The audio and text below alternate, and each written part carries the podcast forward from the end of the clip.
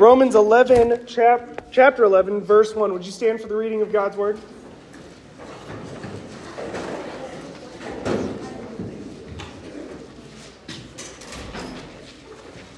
I ask then, has God rejected his people? By no means. For I myself am an Israelite, a descendant of Abraham, a member of the tribe of Benjamin. God has not rejected his people whom he foreknew. Do you not know what the scripture says of Elijah, how he appeals to God against Israel? Lord, they have killed your prophets, they have demolished your altars, and I alone am left, and they seek my life. But what is God's reply to him? I have kept myself 7,000 men who have not bowed the knee to Baal. So too at the present time there is a remnant chosen by grace. But if it is by grace, it is no longer on the basis of works. Otherwise, grace would no longer be grace. What then? Israel failed to uh, obtain what it was seeking. The elect obtained it, but the rest were hardened. As it is written, God gave them a spirit of stupor, eyes that would not see, and ears that would not hear, down to this very day. And David says, Let their table become a snare and a trap, a stumbling block and a retribution for them. Let their eyes be darkened so they cannot see, and bend their backs forever. Let's pray. God, thank you for your word, for, for the truth that's in it, and how it guides us and shapes us. I pray that you would speak through me this evening. And I pray that you'd open up our hearts uh, to who you are and that we would, we would be able to see uh, truth within your scripture and within what we're studying. I pray that tonight would be pleasing to you and that we would grow deeper in fellowship with one another. In Jesus' name, amen.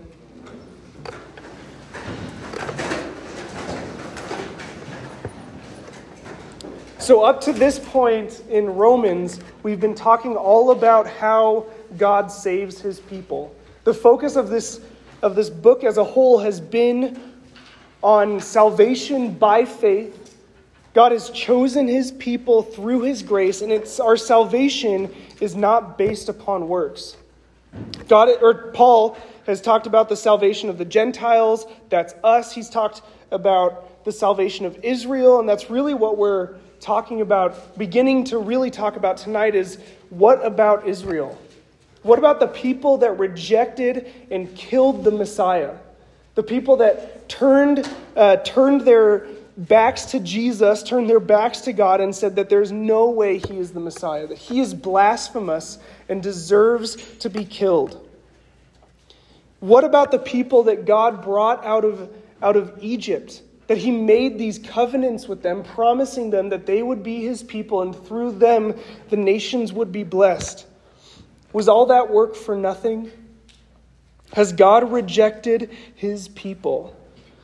Paul's answer is clear. Again, he says, by no means, showing just that it is that it is maybe the natural question that follows all of what we've studied so far. But it is emphatic and complete that in no way, shape, or form has God rejected his people.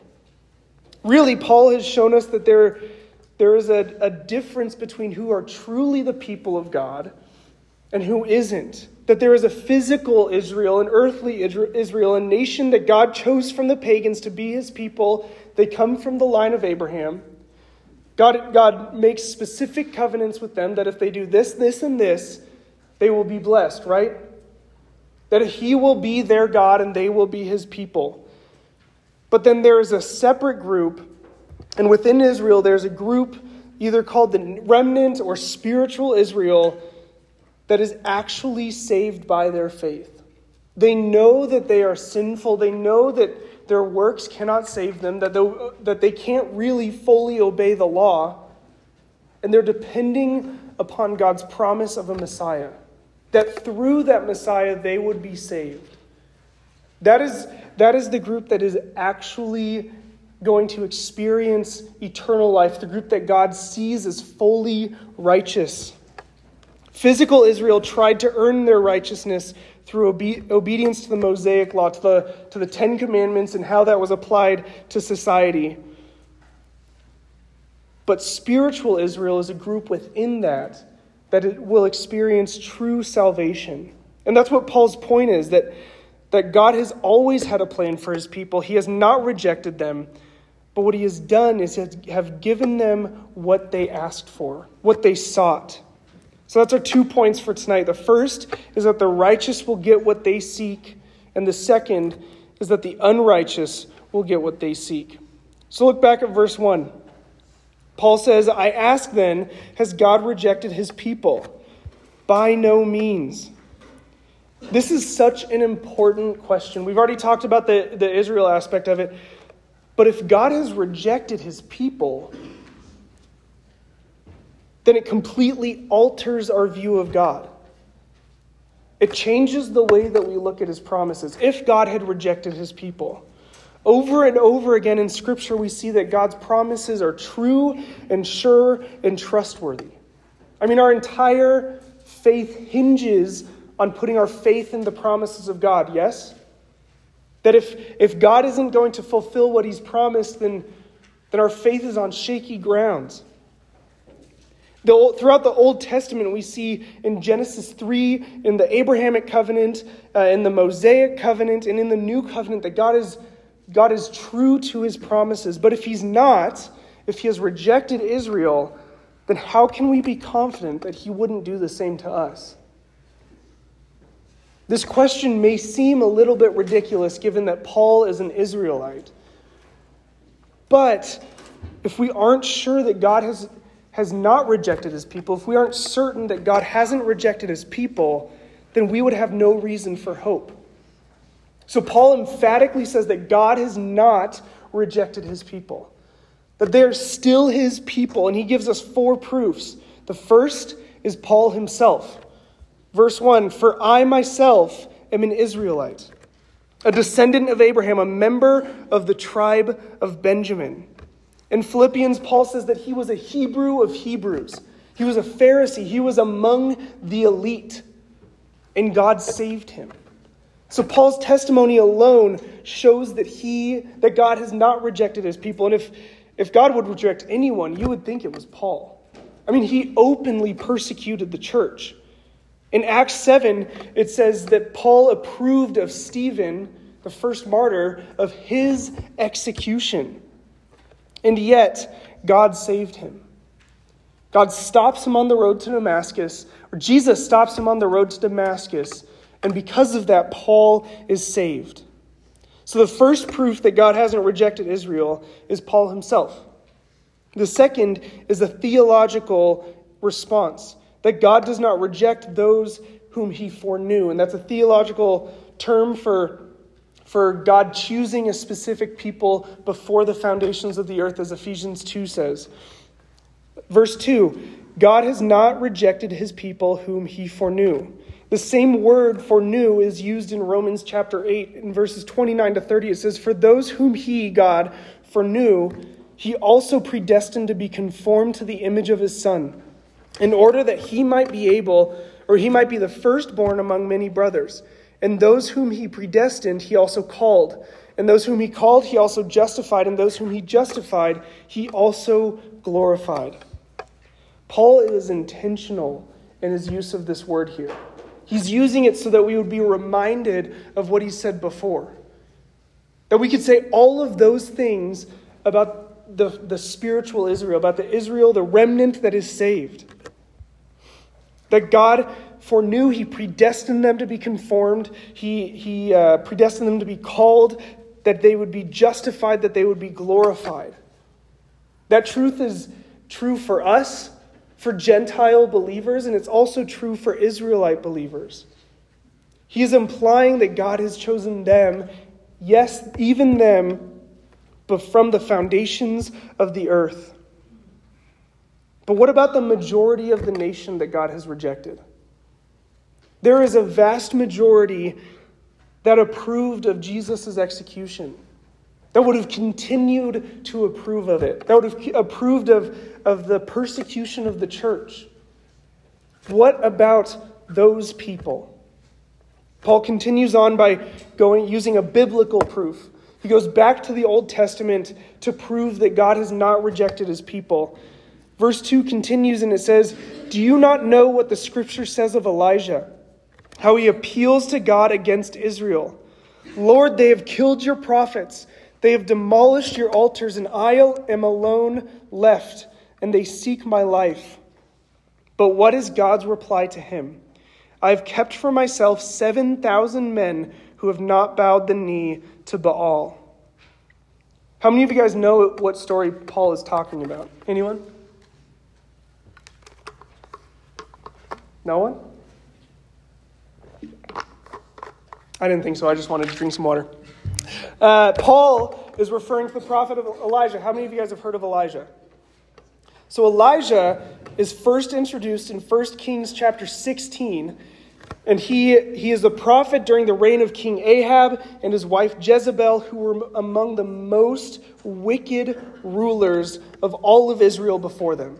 They might be the worst of the worst. Not only did Ahab bring in widespread Baal worship or, or pagan worship that include that included things like child sacrifice after he married his wife Jezebel. But then he allowed Jezebel to put many prophets of God to death. You can read that in 1 Kings 16 to 18. Eventually, Elijah goes and confronts Ahab and, and uh, calls for a contest of the prophets, if you will. I've told this story before. I've reminded us of this story before that it's like hundreds of, of pagan uh, prophets going up against Elijah alone, and they're really, it's a contest of the gods. I think that's what uh, one of my son's children books calls it. And they go back and forth, and eventually, God clearly and uh, emphatically wins this contest by burning up an entire altar while the, the other prophet's altar is left alone. So he confronts, Elijah confronts them, and he wins, and all these prophets are almost a thousand of them are put to death. And you would think at that moment that Elijah is hopeful. I would expect him to be hopeful. God has clearly, in front of Israel, shown his power and the, the fact that these other gods aren't even real. You would think that Elijah is hopeful in this moment, but then his hope is quickly dashed. In retaliation, Queen Jezebel comes after Elijah to kill him, and Elijah has to flee. In 1 Kings 19:10, uh, it says Elijah says, "I have been very jealous for the Lord, the God of hosts." For the people of Israel have forsaken your covenant, thrown down your altars, and killed your prophets with the sword. And I, even I only, am left, and they seek my life to take it away. When Elijah says this, he's hiding from Jezebel in a cave, being sustained only by God, who eventually asks him, God asks him, Elijah, what are you doing here? And it's not that God didn't know. It's similar to when God calls out for Adam in the, in the, in the garden looking for him. God fully knew what was going on. But Elijah needed to wrestle through what he was, what he was struggling with. I mean, this, this roller coaster that he's been on, he's confronted at the, at the command of God, the king who could kill him in an instant. He went up to him and confronted him for his pagan worship, and then he watched God defeat the prophets of Baal, and then he, Elijah, orders their, their slaughter, which is fully right and just, and yet he is on the run for his life. So God asks him, What are you doing here, Elijah? And Elijah's response is telling him that he is left alone. Out of all of God's people, he is the only one who fears the Lord. He's the only one who is obedient to the covenant. And yet they're seeking to take his life. He feels alone, and he feels that he's the only one left. But God has not left his people. And so that's what God tells him in 1 Kings 19 18. He says, Yet I will leave 7,000 in Israel, all the knees that have not bowed to Baal and every mouth that has not kissed him. Elijah may have felt that God has left his people. He probably he could have championed even God leaving his people. And yet God didn't, though they fully deserved it. They fully deserved for God to reject them, and yet God's encouragement to Elijah was that he was not alone. And for us, that reiterates a great truth that there will always be a remnant of those who are saved, a remnant of the righteous. Even deeper than that is that there will always be a remnant of Israel that fears the Lord.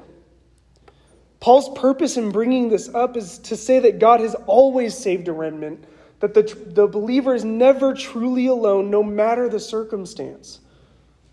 Paul continues in, in Romans 11 5. He says, So too, at the present time, there is a remnant chosen by grace, saying that there is a remnant of Israel chosen by grace. But if it is by grace, it is no longer on the basis of works. Otherwise, grace would no longer be grace. This should be a massive encouragement for us. On the small scale, like in your, in your own personal lives, when it seems that all your friends are enjoying sin, that, that they're walking away from the faith, know that you aren't left alone. Know that you aren't the only one left holding true to the faith. For the most part, that should, that should be easy for us to be reminded of when we come to church on Sundays. That there are many people who continue to pursue righteousness. But if you're looking outside of Tehachapi, it might seem like all of our culture is leaving the Lord. What that shows us is one, we cannot depend upon our culture, our government, or anything to continue on in whatever seemed like a Christian path. But two, that we must continue to trust God.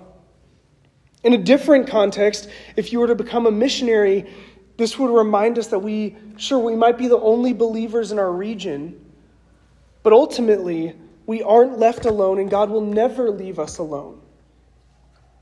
He didn't leave Elijah alone when he was fleeing from Jezebel and Ahab. He didn't leave uh, the exiles alone in Babylon. He didn't leave the re- those who returned to Israel alone in a crushed Jerusalem. And God doesn't leave Christians alone in whatever context they find themselves in. There will always be a remnant, even when this, the deck seems stacked against us. There will always be those who will continue to seek after the Lord. So do not lose faith. Do not lose hope, regardless of what's going on around you. Seek God and find your rest in Him. Paul also goes so far as to remind us that our salvation is by grace, not by works at all. So we can't lose our salvation. We can't, uh, if, if God has saved us, there is nothing that can pluck us from his hands. The reason Israel rejected the Messiah is that they were looking for salvation in the wrong place. They were looking for salvation from the, in the law. They were looking for righteousness from their works. But God's promise of salvation only comes through grace. Your obedience does not save you, or your lack of obedience doesn't, uh, doesn't remove your salvation. Your baptism doesn't save you, that's obedience. Your Bible reading doesn't save you, your church attendance doesn't save you. God's grace through Christ's work is the only thing that can save you. And that's what we're putting our faith in. When we say we're putting our faith in something, it's saying that we're, we're trusting that what Jesus has done is enough. The only way to, to attain our salvation, the only way to be saved, is by seeking it rightly through Jesus and through Jesus alone. By going to God, confessing our sins, and making Jesus our Lord and Savior. If you want your salvation to depend upon God's grace and nothing else, you will receive salvation. You will be seen as righteous. So seek righteousness in the right way. Don't depend on yourself, but depend on Christ. That's what Paul is pointing us to here that the righteous will get what they seek. They will be defined by what they seek. So if you seek Christ, you will be defined by Christ. If you put your faith in Jesus, you will be saved. But then on the flip side of that, we get a hard truth that if you seek salvation wrongly, you will not be saved. No matter how earnest you are in your seeking, no matter how, how hard you try, if the unrighteous, or if you seek righteousness according to works, you will be judged in that way. And two, you will be hardened against salvation by grace. Romans 11, 7. What then? Israel failed to obtain what it was seeking. The elect obtained it, but the rest were hardened. The remnant were saved. The remnant are going to be saved. There will be some of Israel who is saved, but the rest are hardened against salvation by grace. They rejected God's way of salvation, even though it was made clear to them. The Messiah came from Israel, and they rejected him. The only law that really could have earned salvation or, or could have kept righteousness was the one that Adam broke very quickly in the garden. No other law saves. That's why the Sadducees didn't believe in eternal life. That's one of the beliefs of the Sadducees that separates them from the Pharisees. They didn't see eternal life mentioned in the first five books of the law, the Pentateuch, which is what they held to. No law can save. The truth is that, that those that are hardened are stuck in their pride and sin, and it's that same pride that leads to the hardening of their hearts that God has given them over to their sin. This is really Romans 1 18 to 25 applied to Israel. In that passage, Paul's talking about the unrighteous, that they're given over to their sin. Their hearts are hardened against the ways of God. Verse 8, Romans 1:18 says, For the wrath of God is revealed from heaven against all ungodliness, including unrighteous legalism and unrighteousness of men, who by their unrighteousness suppress the truth. For what can be known about God is plain to them, it's clear to them, because God has shown it to them. For his invisible attributes, namely his eternal power and divine nature, have been clearly perceived ever since the creation of the world and the things that have been made, so they are, they are without excuse. For although they knew God, they did not honor him as God or give thanks to him, but became futile in their thinking, and their foolish hearts were darkened. Read through that again with Israel in mind. For although they knew God, they did not honor him as God or give thanks to him, but they became futile in their thinking, and their foolish hearts were darkened. Verse 24 goes on to say, Therefore, God gave them up to the lusts of their heart to impurity, to the dishonoring of their bodies among themselves, because they exchanged the truth about God for a lie. The lie that Israel exchanged was the, was the was that, or the, the lie, or the truth that Israel exchanged for a lie, was that salvation comes by faith. That their forefather Abraham was justified by his faith, not by his works. And instead of holding to that, they exchanged that for the lie that their obedience would bring them righteousness. That their obedience to the law would bring about their salvation. They believed that God only rewards them when they obey, and that they believed that they could obey perfectly. But in reality, they couldn't. There was no way for us to obey the law perfectly. It wasn't meant to be obeyed perfectly, it was meant to show us our sin. Because Israel rejected God's way of salvation, he gives them over to their pride. Romans 11:8 says as it, as it is written God gave them a spirit of stupor, eyes that would not see, and ears that would not hear, down to this very day. And David says, Let their table become a snare and a trap, a stumbling block and retribution for them. Let their eyes be darkened so they cannot see, and bend their backs forever. And this is a hard teaching. This is hard to hear. It breaks our, it should break our hearts for the lost.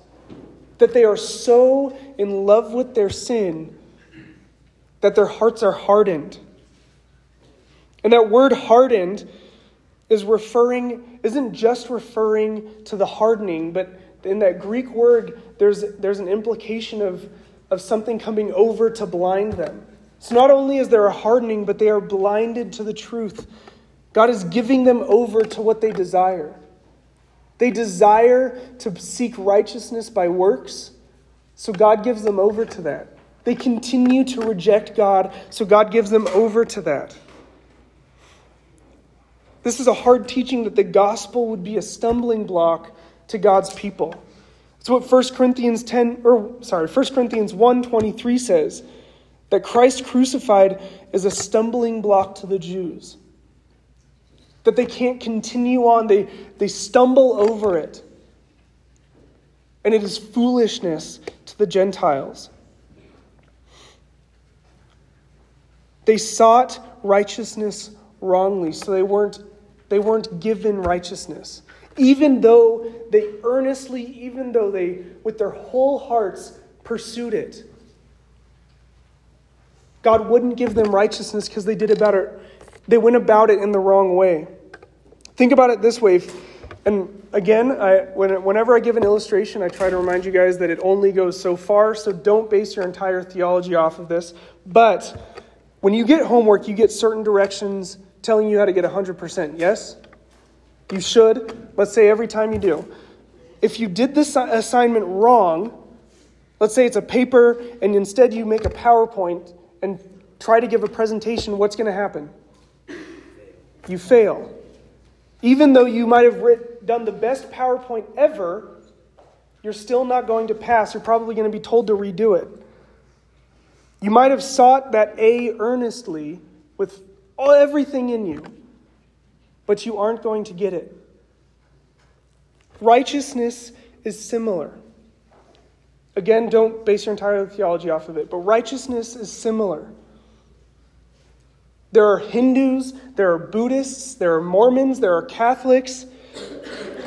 Every other religion seeks righteousness. Muslims seeks righteousness by obedience. And there are many that devote their entire lives to it. They seek it earnestly with everything they have. But if they aren't seeking righteousness through Christ and Christ alone, they aren't going to get it. Scripture is clear that God has revealed himself fully to everyone, and yet we reject him.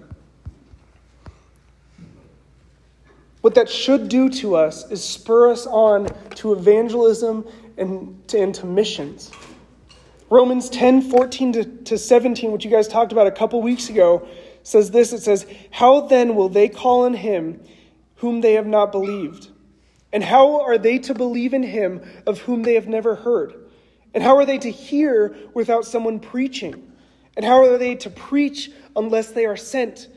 As it is written, how beautiful, how beautiful are the feet of those who preach the good news. But they have not all obeyed the gospel. For Isaiah says, Lord, who has believed what he has heard from us? So faith comes from hearing, and hearing through the word of Christ. If people do not hear the gospel, how will they believe? We can't be confident that even in our even in Tehachapi, that everyone has heard the gospel, even if they say they're a Christian or they've gone to church or they grew up in a Christian home. This is why we evangelize. Because we want people to be saved, because God has called us, has commanded us to proclaim the gospel. He's commanded us not only to proclaim the gospel, but to go and to either support or to go across cultures and bring the gospel. This is why we prepare and send people out into the mission field to unreached language groups. We cannot expect people to know the gospel if they've never heard it. Words are absolutely necessary to proclaim the way of salvation. People might think you're different because you act like a Christian, because you do Christian things, but they won't know who Christ is based solely on your actions. Words are necessary for gospel proclamation. No one is saved because they're ignorant of it, and no one is saved by their works. They're only saved by putting their faith in Jesus and Jesus alone. Faith comes from hearing, and hearing through the word of Christ.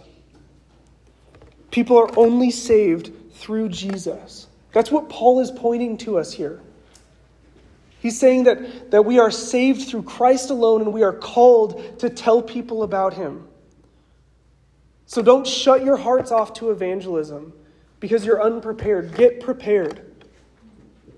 Open yourself up to going across, the, across cultures, to going across the world to proclaim the gospel. Don't say that's just for someone else. God has commanded all of us to proclaim the gospel. So, what have we learned in these 10 verses? One, God has not rejected his people, but has saved him for himself a remnant. And we'll talk more about that in the next couple of weeks. And second, we are reminded yet again that salvation comes from Christ alone and nowhere else. And our response is to evangelize to the nations, and that includes people who may have heard of God, especially to those who might be led astray. So if you have a concern for Israel, as if you ever study eschatology, there's a lot of thoughts about it, but if you have a concern for Israel, proclaim the gospel to the nations. That's what Paul goal, Paul's goal was. He went to the Gentiles to make Israel jealous so that his people could be saved. Be ready for evangelism. Know the gospel, know what you believe, and know how to say it. There's plenty of people in this room, both students and, and leaders, who could share the gospel or teach you how to share the gospel in a minute. Know what you believe and know how to say it and practice it.